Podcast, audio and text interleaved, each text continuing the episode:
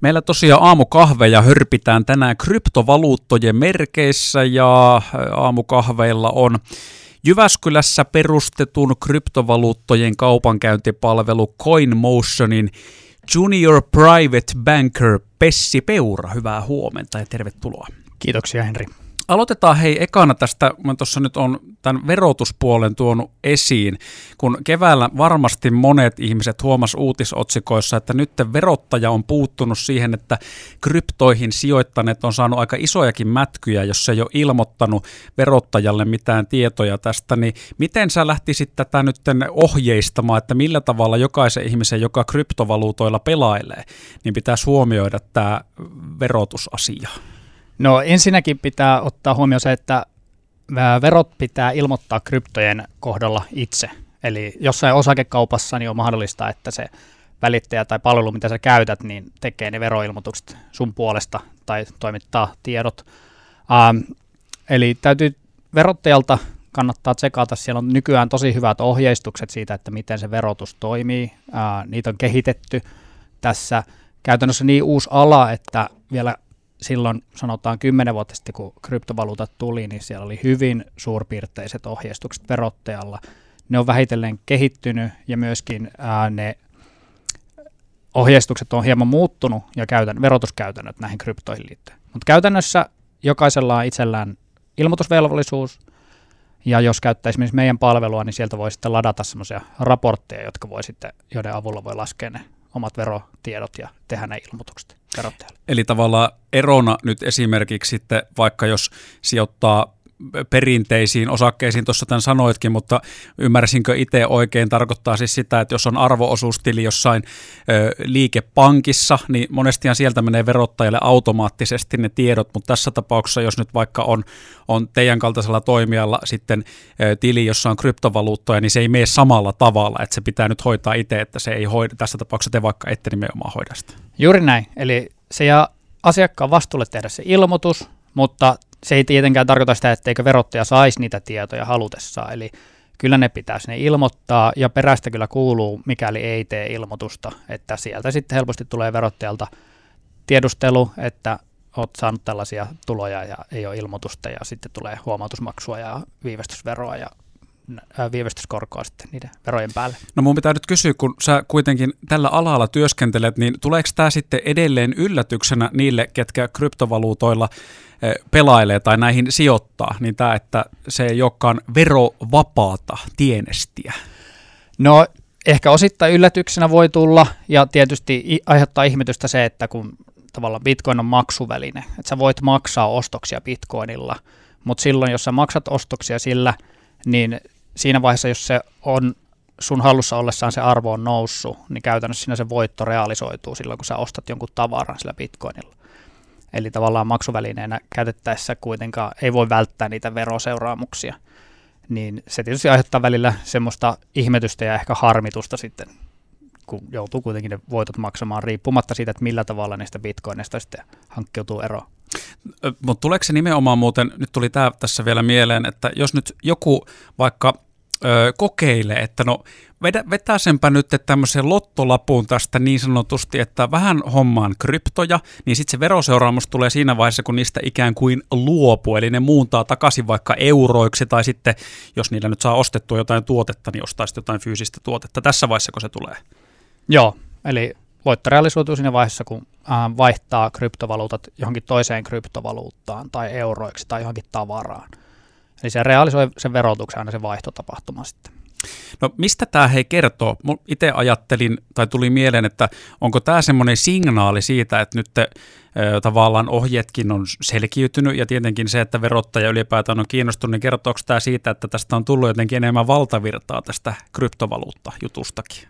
No tietysti verottaja alkaa laittaa enemmän resursseja semmoiseen alueeseen, missä on enemmän käyttäjiä ja, ja rahaliikennettä ja tavallaan no suomalaisiakin on varmaan voidaan puhua jo sadoista tuhansista, jotka on sijoittunut kryptovaluuttoihin, tai jossain vaiheessa ainakin omistunut, että meilläkin, meilläkin on yli 100 000 asiakasta, joista pääosa on suomalaisia, joten niin puhutaan jo aika merkittävistä massoista, joten verottajallakin on aika selvät intressit kehittää omaa ohjeistustaan. Ja, ja tietysti meille päin tulee myös todella paljon kyselyitä näistä veroasioista ja pyritään kehittämään meidän ohjeistuksia ja nyt laatii semmoista verolaskuria kehitetään meidän alustalle myös helpottaa sitä raportointia.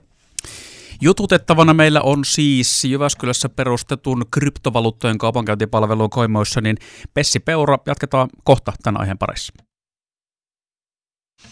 Kryptovaluutoiden parissa pyöritään. Tänään mennään tuosta verotuksellista asiasta nyt ö, muihin tällä tai kryptovaluuttojen parissa liittyviin teemoihin. Täällä on siis CoinMotionilta Pessi Peura jututettavana. Semmoinen yleisi ajatus on varmaan, kun sanoo kryptovaluutat, niin on yhtä kuin bitcoin, mutta tosiasiassahan noita kryptovaluuttoja taitaa olla melkeinpä lukematon määrä.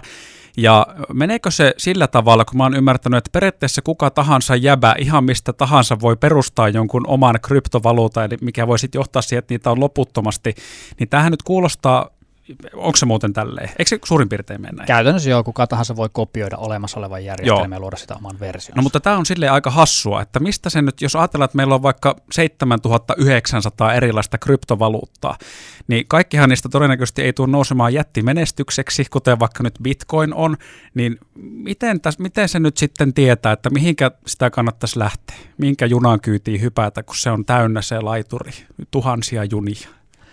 No haastava kysymys. Tota, Bitcoin on siis markkina selvä veturi, jonka markkinaosuus on yli 40 prosenttia koko kryptovaluuttamarkkinasta. Ja kun puhutaan, niin kuin, että on tuhansia, niin se loppujen kesken jaetaan se jäljelle jäävä alle 60 pinnaa, niin, niin se osuus on aika selkeä ja se johtuu siitä, että Bitcoin on ollut ensimmäinen, se on parhaiten todistanut oman turvallisuutensa ja toimivuutensa, niin käytännössä se on se kaikista turvallisin sijoituskohde. Mutta kaikki kryptovaluutat on niin kuin arvon heilahtelussaan hyvin suuria, tai että arvo vaihtelee paljon, ja voisi sanoa, että ne on kaikki korkean riskiluokan sijoitustuotteita, mutta niiden sisältä niin se Bitcoinissa on matalin riskitaso. Sitten no käytännössä mitä isommasta kryptovaluutasta on kyse, niin sitä enemmän se on niin kuin saanut jonkinlaista validointia markkinoilta, että sillä on jotain käyttöä ja arvostusta ja ja voi olla esimerkiksi Ethereum on toiseksi suurin, niin siihenkin on sitten kuitenkin yksityisten sijoittajien lisäksi myös suuret yritykset ja instituutiot sijoittanut. Eli se alkaa niin kuin kertoa sellaisesta, että alkaa olla jotain luotettavuutta. Ja sitten mitä kauemmas mennään niin kuin listalla ää, suurimmasta kohti pienempää, niin sitä enemmän alkaa löytyä semmoisia ihan puhtaasti jonkun rikastumismielessä luomia kryptovaluutteja tai tällaisia projekteja, missä on hyvin vähän mitään realistista arvoa taustalla tai Tämä, ja toi on varmaan se oikeastaan ehkä jopa oleellisin asia, minkä sanoitkin, että korkean riskin sijoitustuotteita, niin tähän varmaan perustuu tämä, että tuota, kryptovaluutoilla teoriassa ainakin on mahdollisuus rikastua, jopa äkkirikastua paljon, mutta on sitten mahdollisuus, koska jos tuotteitakin on tuhansia, niin hyvä mahdollisuus myös menettää kaikki. Kyllä, siis jos ostaa jotain uutta kryptovaluuttaa, niin on itsekin ostanut semmoisia kryptovaluuttoja, joiden arvo on tippunut yli 99 prosenttia vuodessa siitä, kun mä oon ostanut. Ja käytännössä tämmöisiä niin kuin ihan lottolappuostoksia. Mm. Mutta niin, jos pysyttelee siellä suurimmissa, niin ei ole tämmöisiä odotuksia. Bitcoinissakin on tullut näitä suuria laskusuhdanteita.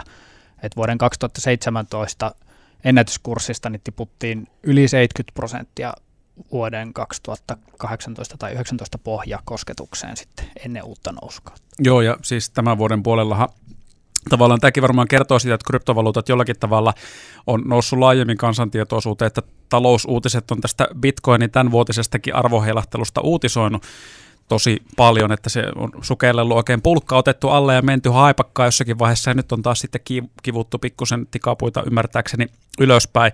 Mutta hei tota Pessi Peura, haluan nyt myöskin sitten kysyä sulta, että kun mä siis tuossa aiemmin lähetyksessä itse kerroin erään tuttavan tarina, joka kymmenen vuotta sitten oli vakaasti sitä mieltä, että hän ostaa bitcoineja semmoisella vielä sadalla, no ei ostanut, jos olisi ostanut ja ne olisi edelleen tänä päivänä hänellä, niin se olisi useiden miljoonien eurojen arvoinen sijoitus ollut, se on pari kertaa kuulemma tullut vähän yöuni. Onko sulla tullut itsellä, kun sä nyt aiheen parissa työskenteletkin, niin tämmöisiä jotain hutikuteja? No, kryptovaluuttojen kohdalla siis moni on jossittelurikas, niin että jos olisin ostanut, mm. niin nyt olisi näin paljon, mutta siinä on se pitkä vaihe välissä, että sen lisäksi, että olisi ostanut, niin olisi pitänyt myös säilyttää ne. Ää, mä oon ollut kymmenen vuotta sitten sun vieraana Jyväskylä jossakin paikallisradiossa, kun mä olin perustanut tämmöisen smoothie-barin Jyväskylään, ja mä tutustuin siellä sitten tämmöiseen erääseen tohtorimieheen, joka tota, alkoi puhua mulle bitcoinista, ja sai mut kiinnostus siitä, ja myös möi mulle hieman bitcoinia vuonna 2011. Ja tota, sitten, no osa niistä, mä säilytin niitä muutamassa eri paikassa silloin, ja yksi semmoinen palvelu sitten, tota, se vaan hävisi se palvelu, missä ne bitcoinit oli, koska siis se oli niin uusi juttu, niin käytännössä oli niin kuin täys huijauspaikka, että ilmeisesti se palvelu ylläpitää vaan niin kuin, niin kuin poisti sen palvelun netistä ja ne rahat vaan katos.